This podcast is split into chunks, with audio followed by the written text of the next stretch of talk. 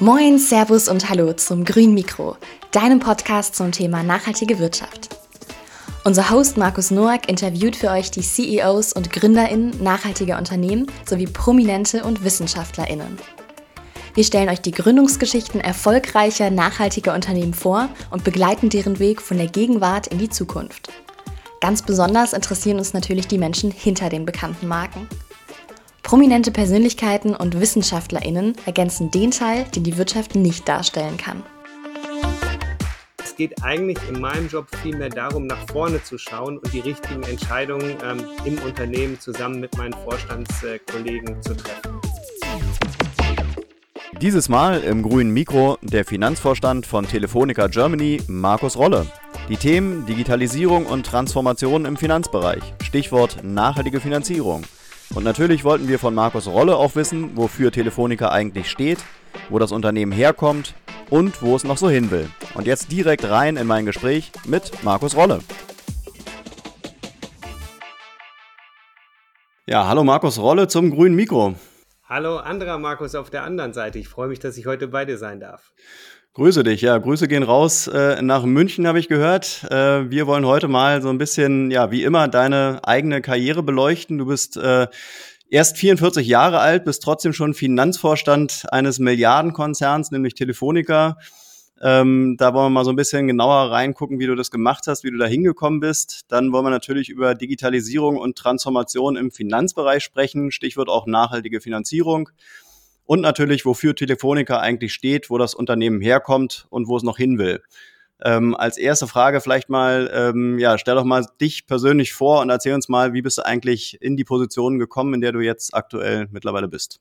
Okay, gut. Also, äh, mein Name ist Markus Rolle, wie gerade schon angekündigt. Äh, vielleicht hört man das noch ein bisschen an der Sprache raus. Ich komme ursprünglich aus dem Ruhrgebiet, äh, bin dort äh, geboren, aufgewachsen und ähm, habe mich dann eine längere Zeit äh, in Düsseldorf äh, getummelt, habe da das Thema Telekommunikation äh, kennengelernt. Tatsächlich von der Pike auf. Und da muss ich ehrlich sagen, das hilft mir heute immer noch äh, wirklich gut weiter, weil ich habe damals eine Ausbildung gemacht. Äh, das war nicht unbedingt das, was meine Eltern von mir erwartet hatten. Die hatten eher diesen klassischen Weg mit äh, dem BWL-Studium vorgesehen. Ich habe eine Ausbildung gemacht im Telekommunikationssektor. Und ganz ehrlich, Telekommunikationssektor war damals noch was ganz, ganz Neues. Damals können wir uns heute nicht mehr vorstellen, liefen die Leute tatsächlich noch nicht alle mit dem Handy rum, äh, sondern das war diese Zeit, äh, wo gerade wirklich die Handys boomten, die Mobilfunkverträge boomten.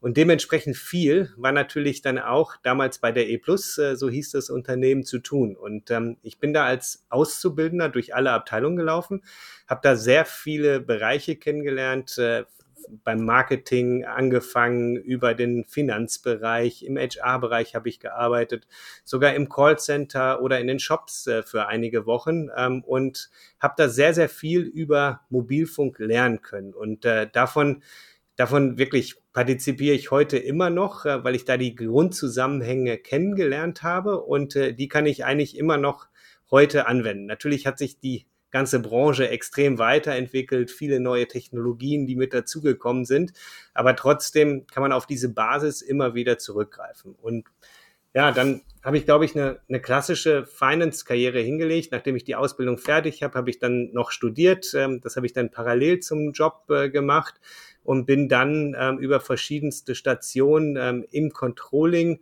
dann irgendwann CFO von Consumer Mobile bei der KPN in Holland äh, geworden und äh, war da für zwei Jahre dann auch äh, tätig, um dann wiederum zurückzukehren ähm, nach Deutschland und äh, den Merger vorzubereiten zwischen der Telefonica und der E Plus, ähm, also dem Unternehmen, in dem ich auch heute arbeite und für das ich jetzt äh, ja seit fast fünf Jahren als CFO verantwortlich bin. Mhm. Lass uns noch mal ein bisschen so auf deine Ausbildung eingehen. Also eine Ausbildung gemacht, dann studiert. Äh, ich glaube, studiert hast du in Essen, Betriebswirtschaft. Ja, genau. genau. Äh, wie kannst du mal erzählen, wie das Studium so in Essen war? Hat es, hat es dir Spaß gemacht? Würdest du sagen, Essen ist eine gute Uni? Naja, das, äh, das war für mich gar nicht so relevant, weil ehrlich, ich habe ja in Düsseldorf gearbeitet und habe dann wirklich berufsbegleitend studiert. Okay. Also das klassische Unileben, Studentenleben, das äh, ist leider eine, ein weißer Spot in meinem Lebenslauf, habe ich leider in der Form überhaupt gar nicht mitgemacht. Äh, das war ehrlich gesagt eher eine anstrengende Zeit, die ich im Hinterkopf habe, weil es war tagsüber arbeiten und dann dreimal in der Woche abends äh, von ich glaube, 19 Uhr bis 21.30 Uhr ähm, in, die, in die Uni zu gehen und ähm, alle drei Wochen das Ganze auch dann noch samstags für den gesamten Tag. Also das war eher eine anstrengende Zeit äh, und äh, die habe ich jetzt nicht unbedingt als eine, als eine tolle Uni-Zeit äh, mit, mit viel Freizeit, wie man sich das eben vorstellt, in Erinnerung. Okay. Woher, woher kam der Antrieb und der Fokus? Ich glaube, der Antrieb kam der schwierige, das ist tatsächlich eine schwierige Frage. Der Eintrieb kam von ganz alleine. Also ehrlich gesagt war der Fokus, das muss ich sagen, am Anfang noch gar nicht da. Zur Schulzeit habe ich ähm, eher wirklich das Thema School-Life-Balance äh, für mich ähm, optimiert äh, und äh, habe eben das äh, Thema Life äh, in, in, den, in den Vordergrund äh, gerückt. Dann ist man eben in den Job gekommen, also in so ein Leben angekommen mit der Ausbildung und von da an war eigentlich so der, der Drive da, die Motivation da, ähm, doch Dinge bewegen zu können, wirklich in einer wachsenden Firma viel erreichen zu können. Und äh, da habe ich dann für mich auch persönlich ziemlich bald festgestellt, dass es eben ohne ein Studium dann doch irgendwann wahrscheinlich an Grenzen stoßen wird. Und äh, mhm. dann habe ich gesagt, okay, ich will jetzt aber auch nicht raus aus dem Unternehmen, weil es gerade so viel Spaß macht. Und dann äh, versuche ich es einfach mal, das parallel zum Job äh, eben dann noch hinzubekommen. Und das hat tatsächlich dann auch sehr gut äh, funktioniert und ähm, ja nach nach dreieinhalb Jahren habe ich das dann abgeschlossen, so dass ich äh, dann eben dann auch ja immer ein Ziel vor Augen, äh, dass es nicht für immer so weiterlaufen würde, ähm, war das war das für mich Motivation genug, das einfach durchzuziehen. Hm. Das heißt also jetzt so eine Karriere, wie du sie hingelegt hast, die wäre jetzt auch ohne Studium bei euch bei der Telefonica gar nicht so ohne weiteres möglich? Das will ich nicht sagen. Das will ich nicht sagen, weil ehrlich gesagt, ich glaube, das, das, das werden viele, viele auch bestätigen können. Das, was man gelernt hat äh, im Studium, ist natürlich nur bedingt anwendbar. Also ich glaube, das, was man on the job äh, tatsächlich auch lernt, äh, spielt da mit Sicherheit ähm, eine größere Rolle ähm, für, für das, wie viel Impact man dann in seinem Berufsleben haben kann. Trotz alledem äh, würde ich sagen, gerade wenn es darum geht, irgendwann extern zu wechseln. Also bei mir war das jetzt ja alles viele Veränderungen innerhalb der, der verschiedenen Konzerne, die sich, die sich immer wieder verändert haben, aber eigentlich im Prinzip die, die Linie, dass der, der ein oder andere dann aufgekauft wurde oder die Muttergesellschaft war etc. Aber ich glaube, wenn man hätte extern wechseln wollen, dann, dann hätte man doch noch klassisch auf den CV geguckt äh, und gesehen eben, man, ähm, da ist ja gar kein, ähm, gar kein Studium ähm, gewesen. Was hast du denn in der Zeit gemacht? Warum hast du das nicht gemacht? Und ich glaube, dann wäre man eher an die Grenzen gestoßen. Ich weiß nicht, ob man innerhalb des Konzerns, so wie es jetzt bei mir gelaufen ist, vielleicht auch hätte darauf verzichten können, ehrlich gesagt. Mhm. mhm. Aber am Ende des Tages war es eigentlich schon so eine typische Konzernkarriere, oder? Kann man schon sagen. Ich glaube, das kann man sagen, tatsächlich, weil ähm, viele, ich meine, man spricht ja immer mal wieder mit, äh, mit, mit externen oder auch mit Headhuntern. Viele fragen immer, Mensch, warum bist du eigentlich jetzt schon weit über 20 Jahre in diesem einen Unternehmen geblieben? Mhm. Und ähm, ich ich sage, ich wehre mich dann immer ein Stück weit dagegen und sage, eigentlich war das gar nicht das gleiche Unternehmen, weil es waren so unterschiedliche Stationen. Damals der Challenger E+, äh, dann bin ich zum Incumbent äh, KPN äh, gewechselt äh, und äh, habe dann den, den Riesen-Merger mitgestalten dürfen äh, von der Telefonica und von der E+. Und das waren eigentlich immer wieder komplett neue Unternehmen, die ich da im gleichen Unternehmen kennengelernt habe und komplett neue Situationen, die es immer wieder so spannend gemacht haben, dass ich nie den Drive hatte, nach außen zu gehen. Mhm. Wie würdest du denn jetzt dein, deine aktuelle Position als CFO, Finanzvorstand, wie würdest du das so beschreiben? Jemandem, der jetzt da noch ähm, die Position noch nie bekleidet hat. Was, was machst du den ganzen langen Tag lang und ähm, was macht vielleicht auch besonders Spaß? Also ich glaube, erstmal ist es vielleicht gar nicht so trocken, wie man, wie man das denken mag, wenn man diesen, wenn man diesen Titel CFO hört. Ähm, also viele stellen sich immer noch ähm, den klassischen Buchhalter, den Oberbuchhalter darunter vor, der der eben äh, die, die Zahlen dreht äh, den, den ganzen Tag äh, und dann äh, in seiner Kammer da sitzt und zu Ergebnissen kommt. Ähm, das ist es mit Sicherheit nicht mehr heute. Also ich glaube, ähm, was, es, was es super interessant macht, ist es natürlich auf Basis von Zahlen, die man zur Verfügung hat, äh, auf Basis von Daten, die man hat, die richtigen Unternehmensentscheidungen zu treffen. Und äh, ich sehe uns als Finanzbereich als Dienstleister für, für die gesamte Unternehmung, für die kommerziellen Einheiten, für die technischen Einheiten, für die Support-Einheiten, um eben da gemeinsam die richtigen Entscheidungen erarbeiten zu können. Also es ist viel weniger nach hinten zu schauen. Natürlich gehört das auch mit dazu. Natürlich bin ich auch äh, verantwortlich für die Buchhaltung, für die richtige Taxation ähm, etc. Aber es geht eigentlich in meinem Job vielmehr darum, nach vorne zu schauen und die richtigen Entscheidungen ähm, im Unternehmen zusammen mit meinen Vorstandskollegen zu treffen. Mhm. Und was es natürlich so interessant macht, ist die Rolle, die mir dann zukommt, dass sich das natürlich dann auch noch als gelistetes Unternehmen, also wir sind äh, am MDAX gelistet, 70 Prozent gehören wir der Telefonica SA und zu 30 Prozent sind wir im sogenannten Free Float. Ähm, das heißt, ähm, mir kommt dann auch die Rolle zu, eben unsere Strategien, unsere Ergebnisse dann auch mit Investoren ähm, zu diskutieren, zusammen mit unserem CEO Markus Haas. Und äh, das macht natürlich enorm viel Spaß, äh, wenn man wenn man da ins äh, inhaltliche Sparring geht, äh, weil am Ende kämpft man natürlich äh, um seine Investoren jeden Tag, weil jeden Tag können sie die Aktie wieder verkaufen und äh, irgendwo anders rein investieren. Und äh, das braucht natürlich dann viel Überzeugungsarbeit, viel Dialog, äh, viel Beziehungspflege und äh, ja, das ist wirklich, wenn ich das so sagen darf, ein Highlight in meinem Job, das, das, das immer wieder ausführen zu dürfen. Mhm. Ich frage ja jeden Gesprächspartner, jede Gesprächspartnerin auch immer so nach dem größten beruflichen Learning bis dato. Äh, hast du so ein Learning, was dir vielleicht auch so die Zusammenarbeit mit deinen Vorstandsmitgliedern erleichtert, wo du sagst, da, ähm, das nimmst du irgendwie so in jede Position mit? Ja, also ich glaube, das, das erste ist tatsächlich immer neugierig bleiben für Neues. Ähm, ja. Das heißt, äh, immer wieder versuchen, weiter zu lernen, äh, seinen Horizont äh, zu, zu erweitern. Ich glaube, das ist ganz wichtiger Aspekt äh, in unserem, in unserer Umgebung. Und äh, dann Dinge dann auch einfach mal auszuprobieren, selber auch mal auszuprobieren, auch wirklich mal, gut, ich werde nie in meinem Leben Programmierer werden, aber wirklich mal einen kleinen Online-Kurs äh, zu belegen, äh, wie programmiere ich mit Python und einfach mal zu verstehen, wie sind denn solche Grundzusammenhänge, wie funktioniert das äh, überhaupt? Ich glaube, das, das hilft dann wieder, das im Großen dann anwenden zu können auf, auf Business-Entscheidungen, ähm, die man treffen muss. Und das zweite Learning ist, und das ist gerade, wenn man, wenn man Karriereschritte geht, durchaus auch den Mut zu haben, mal in, in Schuhe zu gehen, die, die vielleicht noch zwei Nummern zu groß sind äh, am Anfang. Also, dass man einfach wirklich mal sagt, komm, ähm, ich traue mir das jetzt äh, persönlich zu. Ich weiß, äh, ich bin vielleicht in meiner Entwicklung noch nicht hundertprozentig da, wo ich, wo ich eigentlich sein will, aber man, man wächst, das sagt man ja auch so schön immer, man wächst tatsächlich mit seinen Aufgaben. Und äh, wenn sich Opportunitäten ergeben, ähm, dann sollte man immer versuchen, die zu nutzen. Das ist immer mein Credo gewesen.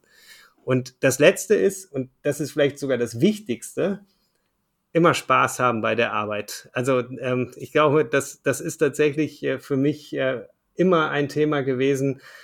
Natürlich gibt es auch Tage, die nicht gut sind. Äh, das ist keine Frage. Und man kann nicht mit jedem Tag mit einem riesen Lächeln aus dem Büro gehen. Aber zum überwiegenden Teil sollte das der Fall sein, weil ich glaube, jeder ist am Ende seines eigenen Glückes Schmied und kann, kann sich selber entscheiden, auch ähm, was, er, was er macht. Und ich glaube, das ist sehr, sehr wichtig, dass man immer versucht, und auch das ist nicht einfach, aber dass man immer versucht, ähm, möglichst viel Spaß auch bei der Arbeit zu haben und sich dementsprechend zu entwickeln, dass man sich da auch dann entfalten kann, weil nur so kann man wirklich stark sein.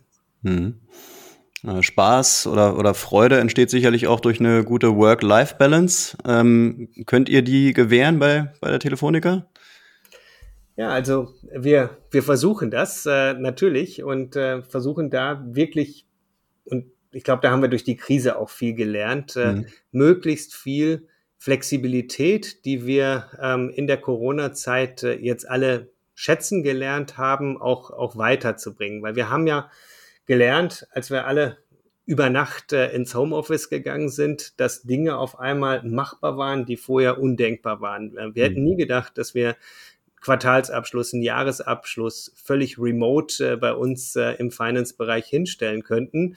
Wir sind dann da reingezwungen worden und es hat äh, eben sehr, sehr gut geklappt. Und ich glaube, Ähm, daraus haben wir als Telefoniker wirklich viel gelernt äh, und sind dann ziemlich früh auch nach draußen gegangen und haben unseren Mitarbeitern gesagt, komm, wir wollen auf keinen Fall wieder zurück in die alte Welt, wenn die Krise vorbei ist, äh, sondern äh, wir wollen viel der Flexibilität, äh, die wir gewonnen haben, eben auch mitnehmen. Da ist es dann egal, wo ihr von Deutschland aus äh, arbeitet.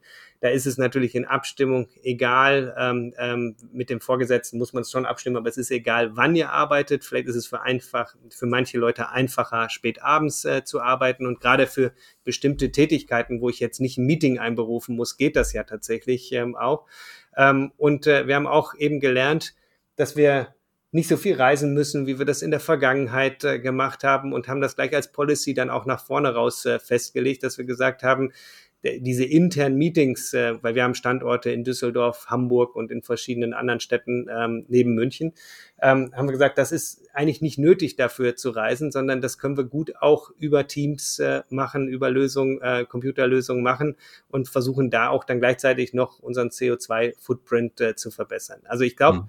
Wir haben viel versucht äh, zu lernen, aber werden jetzt in der Phase, wo wir in das hybride Arbeiten zurückgehen, werden wir noch viel, viel mehr lernen, weil, weil wir wissen das alle noch nicht, wie das denn dann hundertprozentig aussehen wird. Wir haben jetzt viel getan, auch bei uns im Gebäude. Wir haben neue Pilotflächen für modernes Arbeiten errichtet, äh, wo die Leute dann gerade für die Tätigkeiten, wo wir glauben, dass sie wieder zurückkommen werden ins Büro, wie zum Beispiel Meetings, äh, wo ich kreativ mit, äh, mit vielen Leuten zusammen sein will, ich glaube, dass, dass solche Themen natürlich eine gewichtige Rolle spielen äh, werden, dass, äh, dass die Leute dann für diese Sachen wieder zurückkommen werden. Allerdings müssen wir das jetzt auch sehen und jeder testet das gerade jetzt mit seiner Führungskraft individuell aus und äh, wir werden dann wir werden dann sehen, wie sich das äh, nach vorne dann entwickelt. Und äh, es wird mit Sicherheit kein volles zurückgeben, aber es wird wahrscheinlich auch kein volles Homeoffice sein. Aber würdest du sagen, dass ihr durch die Pandemie jetzt moderner aufgestellt seid als vorher? Auf jeden Fall. Also ja? das kann ich auf jeden Fall zu 100 Prozent äh, unterstützen. Also wir sind ähm, deutlich ähm, offener geworden für andere Arbeitsweisen und ähm, ich kann da mal kurz aus dem Nähkästchen plaudern. In der Vergangenheit, wenn man mal um 18 Uhr 30 aus dem Büro gegangen ist, ähm, dann ist man fast schon mit einem schlechten Gewissen aus dem Büro gegangen, ja. weil man vielleicht der erste Kollege war, der jetzt das, äh, der das Büro verlassen hat. Und äh, das ist, glaube ich, da gar kein Unterschied, ob das jetzt äh, Vorstand äh, ist äh, oder, oder normaler Mitarbeiter. Und ganz ehrlich, heute pendeln wir wirklich Hybride zwischen, zwischen Büros äh, und dem Homeoffice hin und her. Dann, dann ist einer mal für vier, fünf Stunden im Büro, weil er gerade Meetings hat, äh, wo, wo er Leute trifft. Äh, danach fährt er zurück äh, ins Homeoffice und dieses, diese Art vom, vom schlechten Gewissen, was eigentlich völliger Nonsens war, auch damals schon Nonsens war, aber der ist jetzt wirklich, der ist jetzt wirklich verloren gegangen und ich glaube, dass wir tatsächlich gelernt haben und dadurch wirklich moderner geworden sind in der Art und Weise, wie wir zusammenarbeiten. Weil es ist ja eine Riesenchance, oder? Also wir wollen ja gleich noch ein bisschen mehr so auf die ganze Nachhaltigkeitsthematik eingehen, ähm, aber das äh, geht ja mit dem ganzen, mit der ganzen Nachhaltigkeitsentwicklung einher, ne? Ähm, weil auch wenn weniger gereist wird, das ist ja so der der Standardgrund, den man da gerne mal nennt, aber es ist ja de facto auch so, wenn jetzt weniger geflogen wird, wahrscheinlich wurde bei euch auch viel geflogen, jetzt wird halt weniger bis gar nicht geflogen, es wird mehr die Bahn genutzt.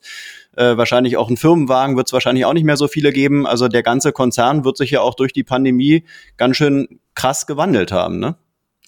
Absolut. Und ähm, also das ist, das ist so und wird auch so bleiben. Und wir haben eben gesagt, wir wollen das auch beibehalten. Eben, äh, wir haben gesagt, 70 Prozent weniger Travel ist das, was wir uns als Ziel setzen. Das mhm. heißt eben nicht Null Travel, weil natürlich Klar. müssen wir auch ähm, noch Teams auch mal location-übergreifend zusammenbringen, weil gerade dieses Thema Bindung von Mitarbeitern, Bindung von Teams, Teamzugehörigkeitsgefühl, das kriege ich remote zwar ein Stück weit hin und kann mhm. auch von Depot-Effekten aus der Vergangenheit leben.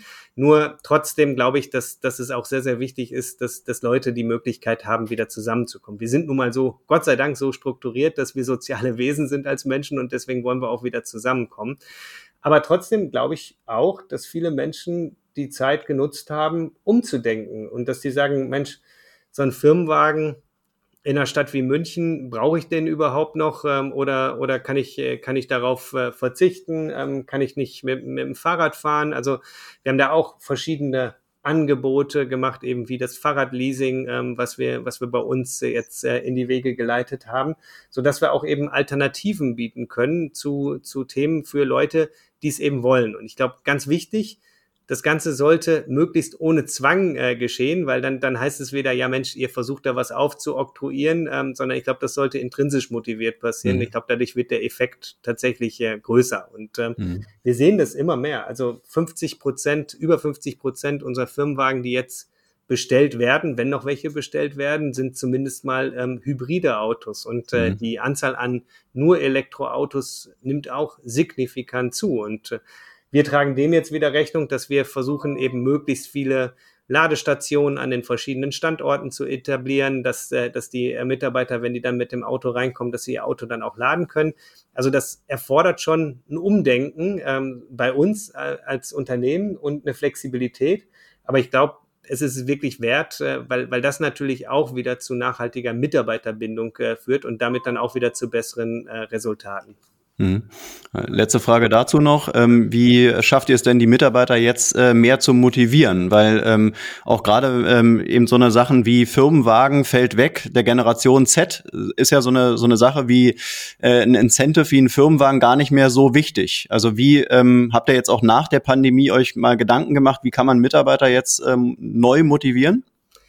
Ja, also absolut. Und äh, da steht äh, bei uns natürlich wirklich im Vordergrund äh, das Thema, neben den Gehaltsaspekten, äh, die du gerade genannt hast, ist natürlich wirklich das Thema Lernen, Möglichkeiten äh, zu lernen zu geben, Entfaltungsmöglichkeiten zu geben, eben auch flexibel zu sein mit der Art und Weise, von wo ich arbeite, wann ich arbeite. Das sind, glaube ich, Aspekte, die, die gerade bei der nachrückenden Generation super, super wichtig ist. Und für für Mitarbeiter bieten wir zum Beispiel auch die Möglichkeit an, dass sie flexibel rotieren können. Wir haben da ein AI-basiertes äh, Tool, äh, was Mitarbeitern Empfehlungen ausspricht, wo sind offene Stellen, wie kann ich, äh, wie kann ich mich am leichtesten darauf äh, bewerben. Und wir versuchen so natürlich auch Bewegung in der Mitarbeiterschaft äh, zu halten und immer wieder auch neue Herausforderungen zu eröffnen, sodass äh, Leute dann bei Job Rotations neue Themen kennenlernen können. Einige bleiben dann vielleicht sogar da und entwickeln sich dann da weiter.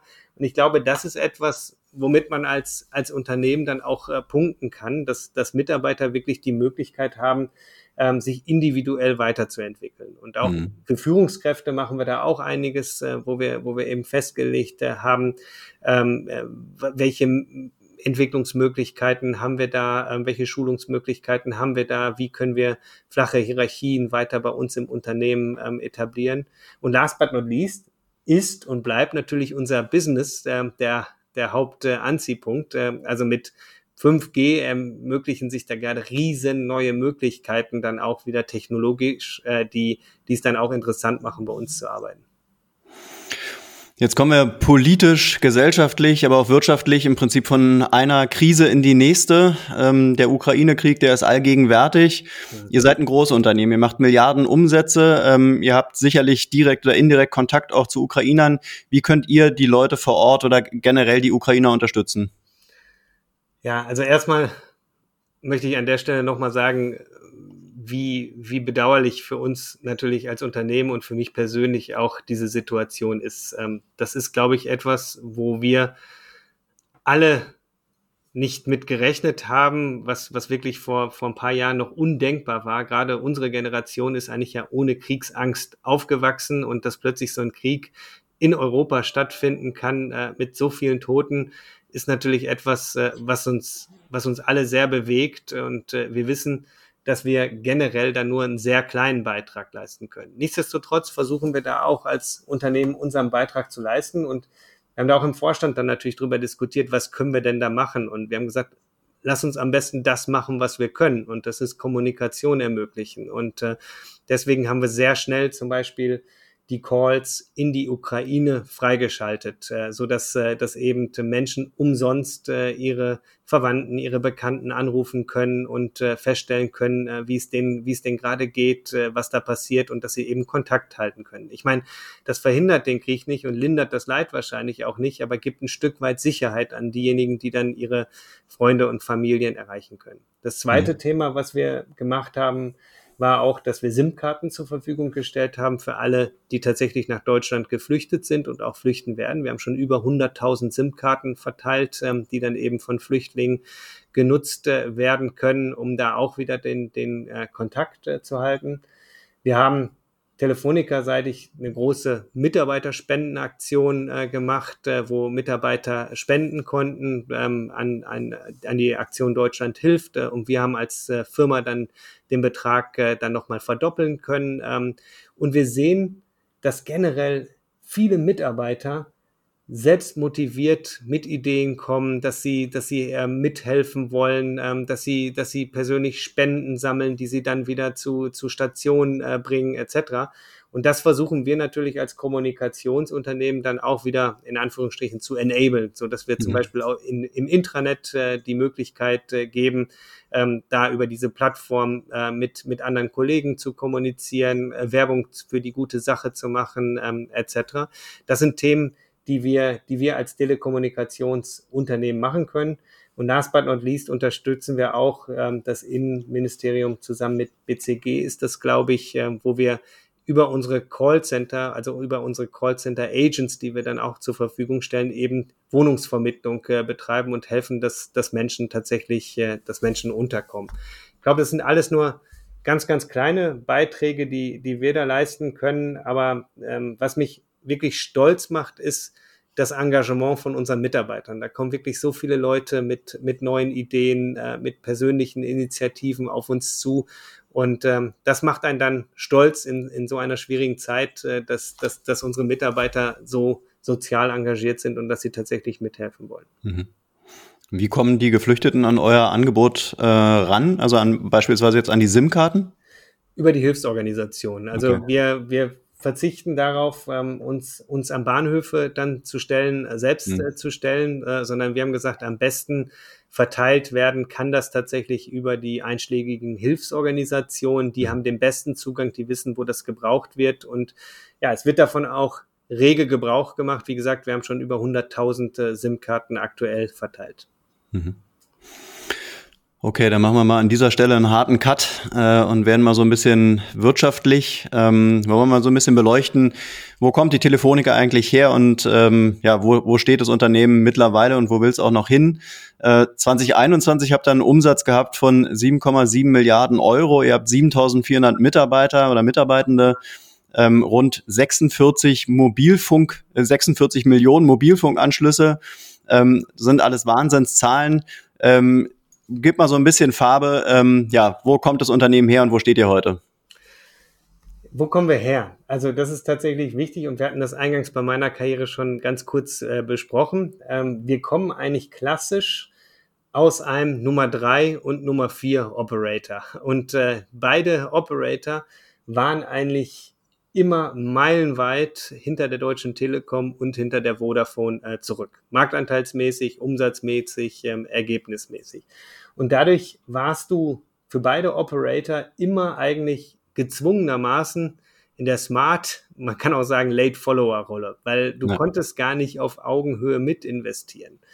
Das haben wir 2014 mit dem Merger geändert, weil da haben wir tatsächlich dann die E Plus und äh, die, die Telefonica Deutschland zusammengebracht und haben damit ein Unternehmen geschaffen, was wirklich die Skalen hatte, die ähnlich derer einer Deutschen Telekom und einer Vodafone auf der Mobilfunkseite war. Nichtsdestotrotz war das dann natürlich auch erstmal eine schwierige Reise, weil so ein Merger passiert auch nicht von alleine. So eine technische Integration ist wirklich ein Husarenritt. Äh, dann, dann werden die Anzahl an Brands, äh, also Marken äh, reduziert, die Kunden werden migriert von verschiedenen IT-Stacks auf, auf die Ziel-Stacks, ähm, das Netz wird konsolidiert.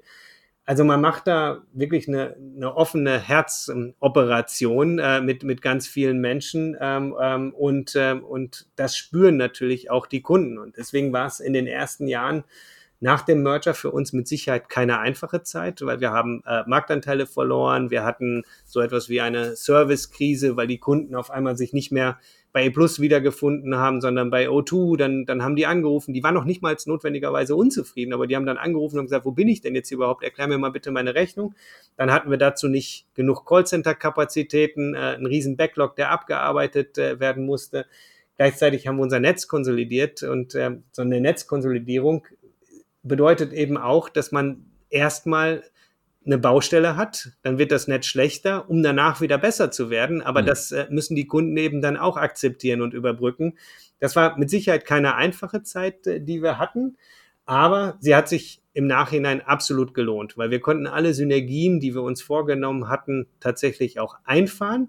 Und wir haben uns jetzt in die Situation gebracht, äh, dass wir uns wirklich freischwimmen konnten in den letzten Jahren. Wir haben ein riesen Investitionsprogramm Ende 2019 äh, gestartet, ähm, ähm, das Investition für Wachstum Programm, wie wir es wie wir es genannt haben, haben die höchsten Investments äh, in der Company-Historie gemacht. Ähm, Im letzten Jahr über 1,3 Milliarden an Investments, ähm, die wir in uns schwerpunktmäßig in unser Netz äh, investiert haben.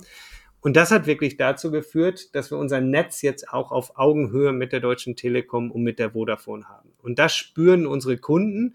Und äh, seitdem haben wir eben auch auf der kommerziellen Seite ein sehr, sehr gutes äh, Momentum. Die externen Tests haben das bestätigt. Der Connect-Test, der sehr wichtig für uns ist in Deutschland, hat uns jetzt zweimal die gleiche Schulnote sehr gut gegeben äh, wie einer Telekom und einer Vodafone. Und das spüren dann, das dauert immer ein bisschen, aber das spüren dann natürlich dann auch die Kunden. Und das führt dazu, dass wir jetzt als Unternehmen äh, wieder in einem sehr schönen Wachstumsflow sind. Und ehrlich gesagt kommt der genau richtig, äh, weil jetzt kommt gerade die neue Technologie 5G wirklich ähm, ins Leben. Und äh, zum ersten Mal können wir jetzt wirklich auf Augenhöhe mit investieren äh, mit, einer, mit einer Telekom und mit einer Vodafone. Und äh, das ist so ein bisschen immer so ein Kopf an Kopf Rennen, wer jetzt gerade weiter vorne ist. Ähm, aber ich glaube, wir sind da tatsächlich aktuell sehr, sehr gut äh, unterwegs.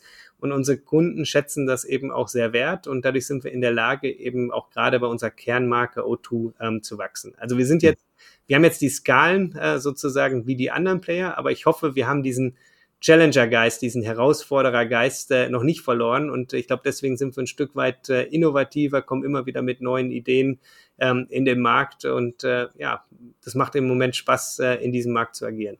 Mhm. Und wie war so am Anfang der Reise, äh, wie war da so eure Positionierung, um die anderen beiden anzugreifen? Und was würdest du sagen, wie ist heute eure Positionierung? Also wo liegt euer USP? Wie, wie kann ich jetzt die Telefonica unterscheiden von Vodafone und der Telekom?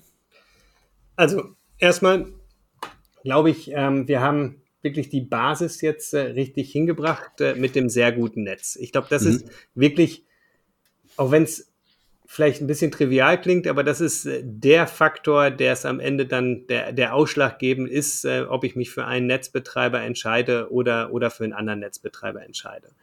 Das zweite Thema, was wir gesagt haben, ähm, ist, ähm, wir sind ja durch den Merger eben sehr, sehr stark gewachsen. Wir haben danach gesagt, wir wollen ähm, die Zielsetzung ist es, in den Segmenten, ähm, in denen wir noch unterrepräsentiert äh, sind, unseren Fair Share, also unseren fairen Marktanteil zu bekommen. Und äh, da sind wir jetzt äh, sozusagen gerade mit unserer Strategie im Angriffsmodus. Äh, wir sehen ein Riesenwachstumspotenzial für uns noch im B2B-Bereich, weil da sind wir noch unterrepräsentiert. Äh, ja, man kann fast sagen, ähm, 90 Prozent des Marktanteils liegen bei einer Deutschen Telekom und bei einer, bei einer Vodafone. Das heißt also, da haben wir ein riesen Wachstumspotenzial noch vor uns.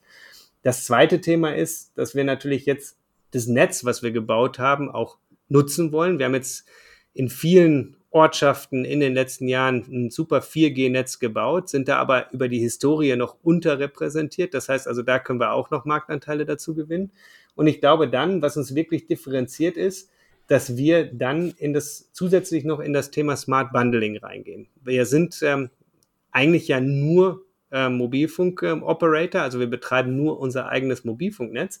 Aber wir haben über Wholesale-Partnerschaften jetzt auch gleichzeitig das größte Festnetzangebot im, im deutschen Markt, weil wir können auf das Kabelnetz der Vodafone äh, zugreifen, auf das Kabelnetz der Tele Columbus auf das äh, DSL und äh, Fibernetz, also Glasfasernetz äh, von der von der Deutschen Telekom und wir haben auch Kooperationen mit äh, lokalen City Carriern, also diesen diese Stadtwerke etc., die dann auch selber Glasfasernetze bauen.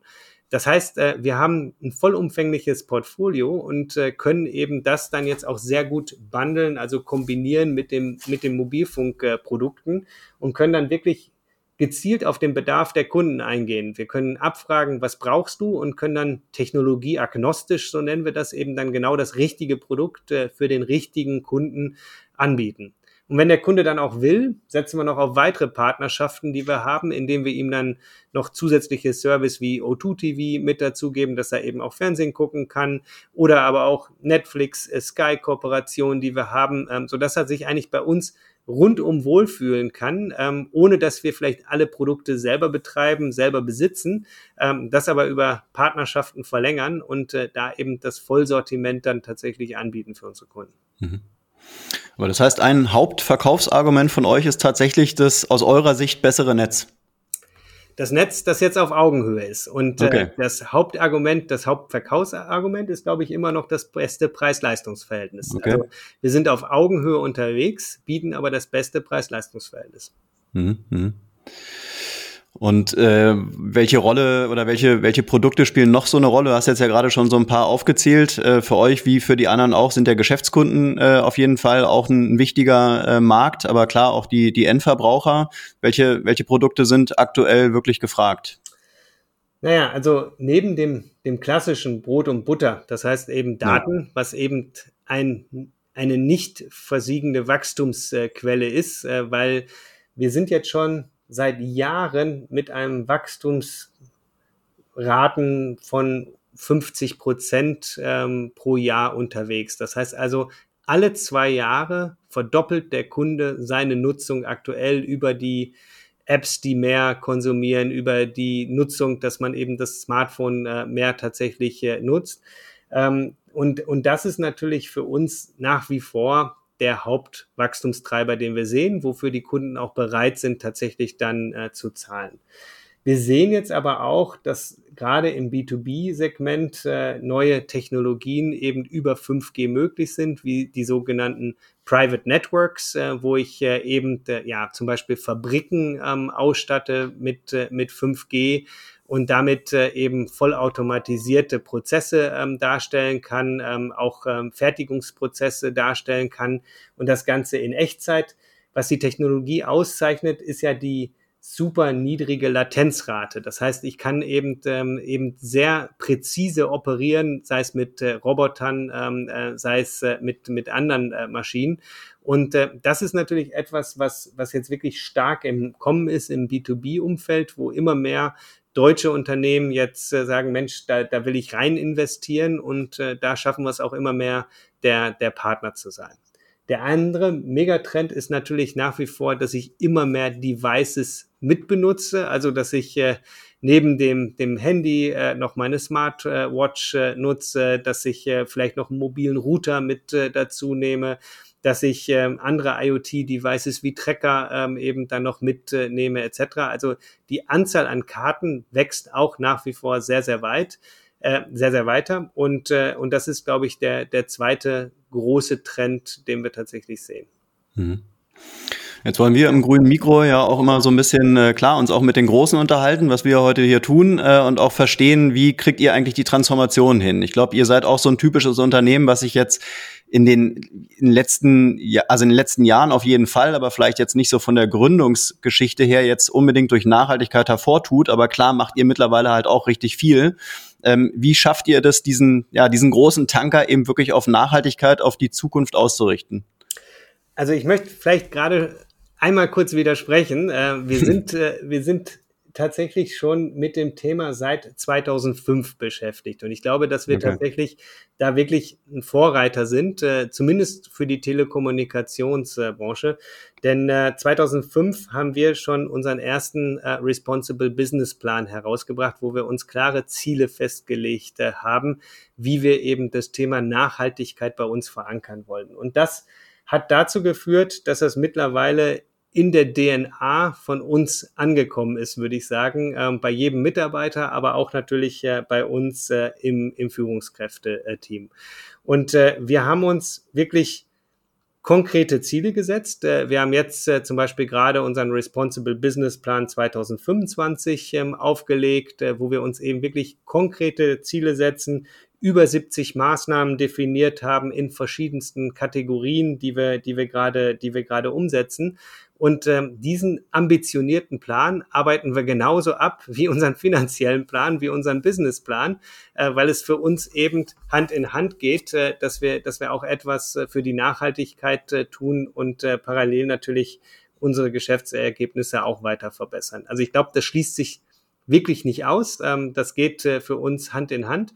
Und wir haben das wirklich fest verankert äh, in, in dem, was wir, in dem, was wir tun. Und eigentlich ist im Prinzip mit diesen 70 Maßnahmen fast jeder Bereich in irgendeiner Form involviert und trägt dann wieder zu diesen, zu diese, zu, diese, zu dieser Gesamtzielsetzung dann bei. Und ich glaube, das ist wichtig, dass jeder auch das Gefühl hat, dass er seinen Beitrag äh, leisten kann.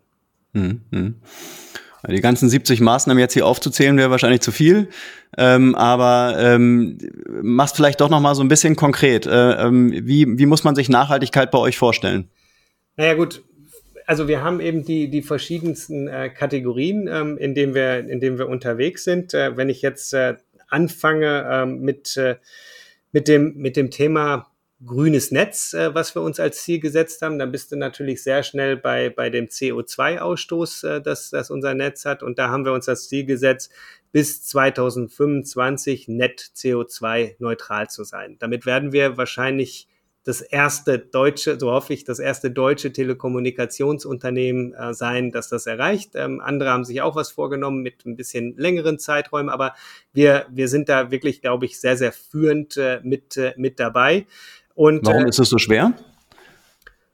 Naja, das ist, also ich betreibe ja, und äh, das hatten wir gerade auch ähm, gehabt, eben ein großes Netz mit Stationen überall in Deutschland äh, verteilt. Und ähm, da haben wir aktuell äh, ja weit über 20.000 Funkmasten und mhm. diese Funkmasten verbrauchen natürlich äh, dementsprechend auch äh, Strom. Mhm. Wir haben schon sehr früh auf äh, erneuerbare Energien ähm, umgestellt, ähm, aber das Thema ähm, CO2 ähm, Ausstoß äh, weiter zu senken, ist und bleibt natürlich äh, ein Thema. Da helfen uns jetzt auch die neuen Technologien. 5G ist zum Beispiel pro verbrauchten Megabyte äh, viel, viel effizienter als äh, die alten Technologien wie 2G oder 3G. Ähm, da, da hilft uns auch der technologische, die technologische Weiterentwicklung. Aber im ersten Schritt verbrauchen die natürlich alle Strom und äh, den, den muss ich dann natürlich auch wieder kompensieren. Und die werden auch in Zukunft Strom verbrauchen, auch wenn sie effizienter werden in der Art und Weise, wie sie betrieben werden. Aber das wird natürlich in der Zukunft auch der Fall sein. Und ähm, da arbeiten wir immer weiter an der, an der Effizienz und versuchen immer weiter eben den CO2-Ausstoß äh, dann zu senken, um dann eben net neutral bis 2025 zu sein. Das ist, mhm. das ist ein großes Thema.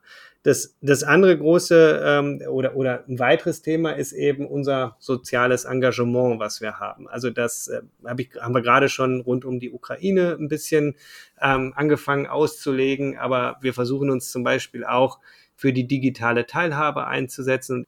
Und äh, dann gibt's natürlich auch äh, solche Themen wie eine robuste Governance äh, zu haben, ähm, sei es denn äh, die richtige Zusammensetzung, die bestimme ich natürlich nicht, äh, aber die richtige Zusammensetzung des, des Aufsichtsrates, des Management-Teams, äh, Diversity-Ziele, die man, die man sich äh, setzt in Führungskräften, die Gesundheit äh, der Mitarbeiter, die Flexibilität, äh, die wir für Mitarbeiter haben und die Sicherheit, die wir, die wir gewährleisten.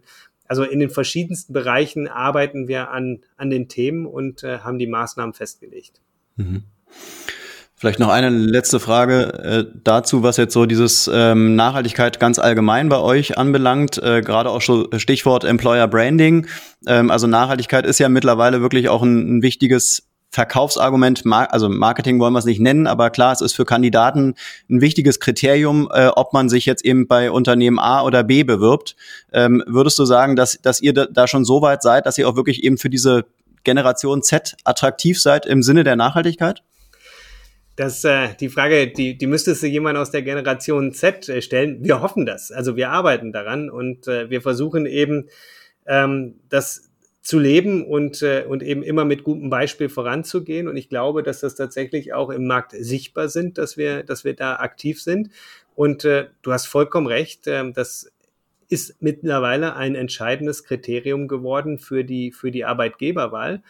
Ähm, aber auch nicht nur da. Das ist mittlerweile auch beim Kunden angekommen. Ich glaube auch, ähm, auch Kunden, also du sprachst gerade von unseren 46 Millionen Mobilfunkkunden, auch Kunden wollen äh, natürlich ähm, nicht unbedingt mit dem wenig nachhaltigsten Unternehmen äh, zusammenarbeiten. Auch das äh, merkt man natürlich auch. Und ähm, da gibt's äh, dann zum Beispiel auch solche, solche Fragestellungen, die wir den Kunden versuchen transparent äh, zu machen. Wie wird dein Handy hergestellt, äh, wie viel, wie viel Emissions äh, gehen da drauf, so dass der Kunde eben auch bewusste Entscheidungen äh, dann, dann treffen kann, ähm, äh, für, für zum Beispiel welches Endgerät äh, er sich entscheidet. Und wir bieten dann eben auch solche Themen an, wie das Reparieren oder Recyceln von, von alten Endgeräten, die man wieder zurückgeben kann, etc., so dass wir da auch ein bisschen was für die Kreislaufwirtschaft tun. Und ich glaube, dass das sowohl für, für die Stakeholder-Mitarbeiter äh, als auch für die Stakeholder-Kunden mittlerweile ein sehr, sehr wichtiges Kriterium geworden ist. Und als Finanzvorstand darf ich das auch sagen, auch für Investoren, auch wenn das erstmal kontraintuitiv ist, aber auch für Investoren ist das wichtig. Du machst dich tatsächlich, wenn du dich dann nicht engagierst, noch nicht jetzt, aber in ein paar Jahren machst du dich äh, uninvestierbar. Und ähm, mhm was vor ein paar Jahren, ich erzähle das immer ganz gerne, ich glaube, das war 2018, vor der Krise waren wir auf Roadshow in Kanada unterwegs äh, und äh, da sind wir auch zu einem potenziellen Investor gekommen und bevor wir uns überhaupt hinsetzen durften, hat er mich gefragt, wie steht's denn um eure Nachhaltigkeitsstrategie? Und äh, mir wurde sehr schnell klar, wenn ich nicht hätte direkt vernünftig antworten können, was wir mhm. dann da alles äh, schon äh, machen, hätte er mich direkt wieder nach draußen begleitet, weil wir uninvestierbar gewesen wären für ihn. Mhm. Und solche Themen setzen sich jetzt immer mehr durch. Ähm, da gibt's ja diese berühmten Briefe von Larry Fink etc. Das heißt, mhm. ähm, es passiert da, glaube ich, auch viel an Umdenken bei Investoren. Und ich glaube wirklich daran, dass das absolut miteinander vereinbar ist, das Thema Nachhaltigkeit äh, und auch Profitabilität. Und dass das eine sogar ähm, auf das andere anzahlt, weil ich glaube, mhm. dass sich das langfristig auch in einer besseren Profitabilität auszahlt, weil ich eben, wie du gerade gesagt hast, bessere Mitarbeiter gewinnen kann, mehr Kunden gewinnen kann. Und ich glaube, das Thema Nachhaltigkeit ist eine Investition, aber eine, die sich sehr lohnt. Mhm. Okay, dann wollen wir jetzt ins, im letzten Drittel nochmal so ein bisschen auf deine Hauptaufgabe ähm, eingehen. Ähm, klar, du bist CFO. Thema äh, nachhaltige Finanzen, Sustainable Finance äh, ist bei euch ein Großthema, Stichwort Taxonomie. Erklär uns mal so ein bisschen, äh, wie um, umreißt du oder umreißt ihr dieses ganze Thema? Was bedeutet für euch Taxonomie und insgesamt Sustainable Finance? Ja, also erstmal die, die Taxonomie an sich finde ich eine sehr gute Initiative, weil äh, man versucht äh, eben da ja messbar zu machen ähm, ähm, in Europa, ähm, welche Unternehmen handeln Nachhaltigkeit, investieren in die richtigen Dinge, ähm, welche ähm, investieren in die falschen Dinge. Mhm. Nichtsdestotrotz muss ich ehrlich sagen, dass man die Taxonomie sehr stark abgestellt hat auf wirklich Leute oder, oder Companies, äh, die die Umwelt äh, verschmutzen. Das heißt, wir als Telekommunikationsunternehmen, was einen vergleichbaren kleinen CO2-Footprint hat äh, zu, zu anderen Industrien wie, wie Stahlindustrie etc. Ähm, wir, sind da, wir sind da gar nicht so richtig mit beachtet worden. Und äh, deswegen setzen wir uns jetzt gerade sehr stark dafür ein, dass da auch noch ein Stück nachgebessert wird. Wir, wenn man nämlich der rein engen Auslegung äh, folgt, würden die ganzen Efforts, die wir haben, nämlich dass wir eigentlich im Prinzip Enabler sind für weniger Reisen durch unser Telekommunikationsnetz, dass wir Enabler sind für Automatisierung äh, von, von Prozessen, äh, die dann nachhaltiger sind etc., dem würde da gar nicht äh, gerecht getragen. Und deswegen versuchen wir uns gerade dafür einzusetzen und haben bewusst auch einmal den Eng-Scope ähm, veröffentlicht und dann noch einen weiteren Scope äh, veröffentlicht, wo wir gesagt haben, wenn wir die 4G und 5G-Investitionen äh, nämlich mit einrechnen, haben wir ein ganz anderes Profil, als wenn wir nur einen ganz engen Approach äh, dann, dann eingehen. Und ich glaube, das wird uns dann viel mehr gerecht. Und das, was ich gerade beschreibe, kriege ich auch als Feedback von vielen anderen Industrien, also die jetzt nicht gerade eben in dieser ähm, ähm, Stahlindustrie oder, oder in anderen verschmutzenden Industrien arbeiten. Das heißt also, da habe ich tatsächlich ähm, äh, viele Mitstreiter, die sagen, wir müssen das jetzt noch feintunen, so dass wir wirklich auch die einzelnen Branchen eben dann individuell messen können und dann auch vergleichbar machen können. Und ich glaube, da ist noch ein Weg äh, vor uns. Nichtsdestotrotz ist wirklich die Initiative für uns die absolut äh, richtige. Wenn man auf deinen zweiten Teil der Frage schielt, ähm, das Thema Sustainable Finance, ähm, haben wir natürlich uns auch immer sehr stark schon für nachhaltige Investition oder Finanzierung eben dann, dann interessiert und äh, die auch ähm, immer wieder ähm, am Markt bekommen. So haben wir zum Beispiel mit äh, der EIB, mit der Europäischen Investmentbank, ähm, haben wir schon sehr frühzeitig ähm, Kredite abgeschlossen, die wirklich auch an Nachhaltigkeitsziele äh, gekoppelt waren, weil Ursula von der Leyen will das ja auch zu so etwas wie, wie der Green Bank äh, in Anführungsstrichen äh, machen. Das heißt also, ohne dass man da eine gute Nachhaltigkeitsstrategie hat, kommt man da gar nicht an die Kredite. Und wir haben sehr schnell natürlich auch auf diese Kredite äh, gesetzt. Ein anderes Thema, was wir dann äh, gemacht haben, waren einen sogenannten Sustainability Linked äh, Loan. Das heißt also mhm. eine Finanzierungslinie, die wir zur Verfügung haben, über 750 äh, Millionen. Das ist eine der, der größeren, würde ich sagen. Und auch wir waren da recht frühzeitig mit unterwegs. Und wir haben die gekoppelt an Nachhaltigkeitskriterien. Und diese Nachhaltigkeitskriterien werden jetzt nicht über die EU-Taxonomy gemessen, sondern in diesem Fall über Sustainalytics. Das ist eine Nachhaltigkeitsrating. Und wenn wir uns da verbessern, bekommen wir tatsächlich auch bessere Zinskonditionen. Und alleine für die Bereitstellungsgebühren ähm, spare ich heute einen sechsstelligen Millionenbetrag, äh, sechsstelligen äh, Eurobetrag äh, ein ähm, die, wo wir wirklich sparen können, weil wir uns in dem Sustainalytics Rating verbessert haben, weil wir eben weniger Risikofaktoren ähm, aufweisen als andere Unternehmen und da eben als führendes Unternehmen eben dann ähm, tätig sind.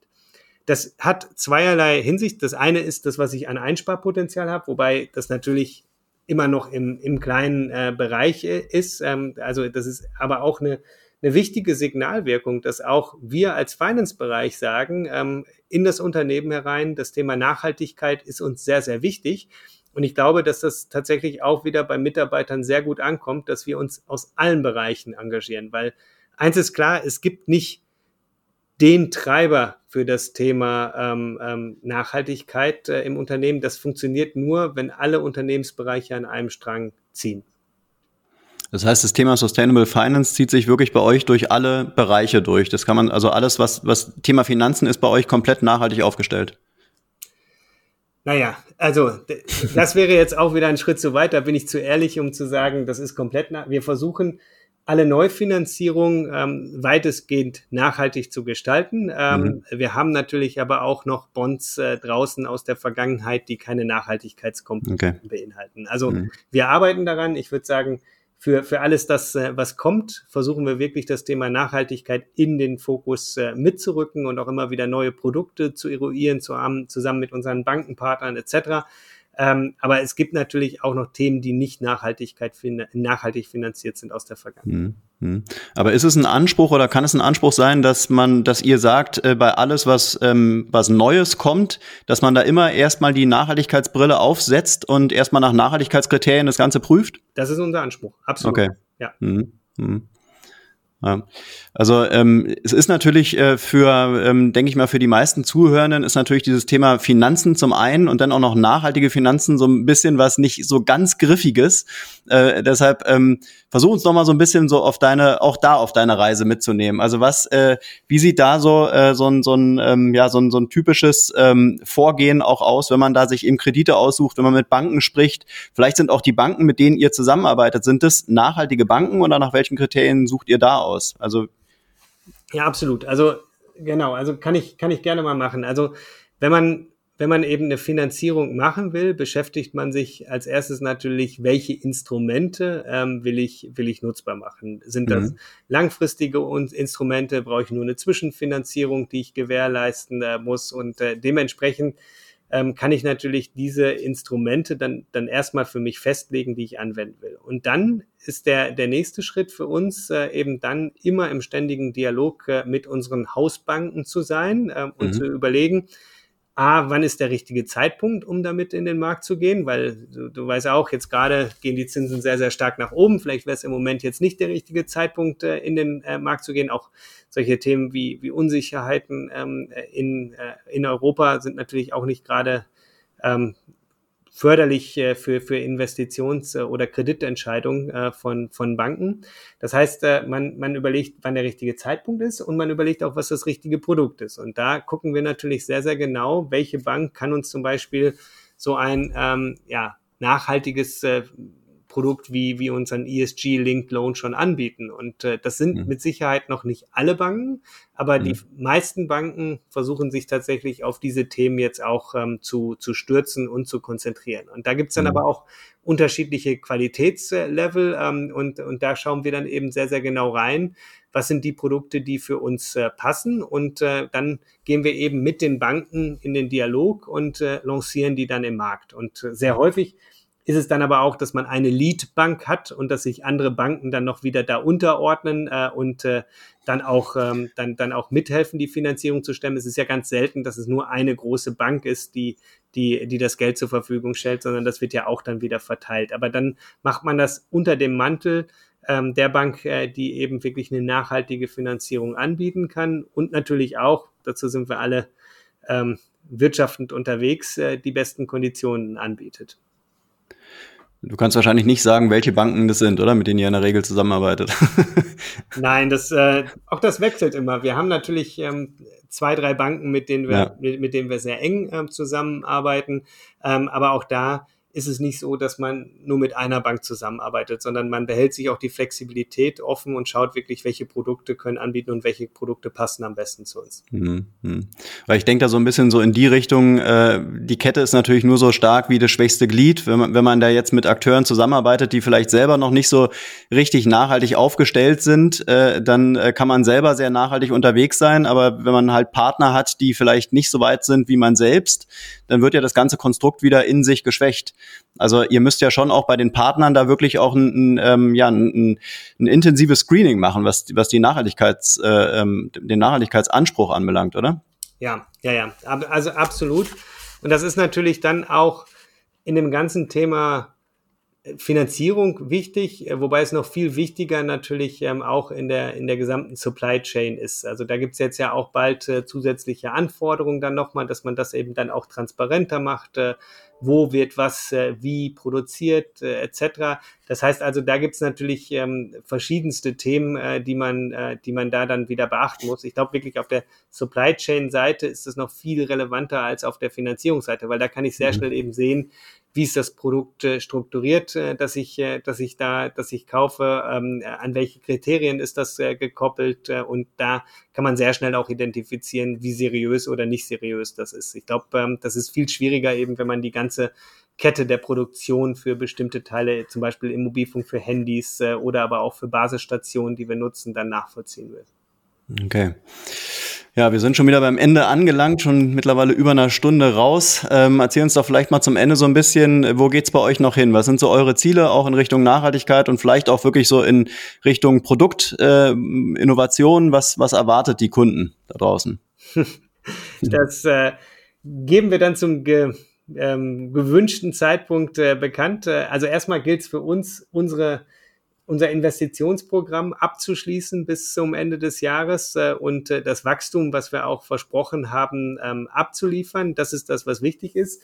Danach werden wir natürlich äh, wieder in ein Strategie-Update äh, reingehen und ähm, ja, ihr könnt euch sicher sein oder du kannst dir sicher sein, dass Nachhaltigkeit damit Sicherheit eine immer wichtige Rolle spielt. Ähm, wie gesagt, wir wollen netto CO2-neutral bis 2025, spätestens 2025 sein. Das ist das große Ziel, was wir uns äh, vor vor ähm, Augen haben ähm, und äh, das werden wir jetzt, äh, das werden wir exekutieren. Aber wir werden eben auch auf die anderen Ziele, die wir vorhin diskutiert haben, einzahlen und auch da bin ich mir sicher, die Ziele erreichen, die wir uns gesetzt haben. Mhm. Okay, das nehmen wir so mit. Wir werden es beobachten, was er alles so macht und, und schafft. Äh, Markus, dir auf jeden Fall vielen, vielen Dank fürs Gespräch. Hat viel Spaß gemacht, auch mal wieder in ein großes Unternehmen reinzublicken. Finde deine, deine, deine, ja, deine Vita spannend und äh, wünsche euch allen noch viel Erfolg und viel Spaß. Danke, Markus. Bis bald. Danke, bis dahin. Ciao. Ciao. Und das war's auch schon wieder für heute mit einer neuen Folge Grünes Mikro. Alle Infos und Links zu diesem Podcast findest du in den Show Notes. Wenn es dir gefallen hat, dann abonniere uns gerne auf den gängigen Streaming-Plattformen und lass eine Bewertung da. Wir würden uns freuen. Bis zum nächsten Mal.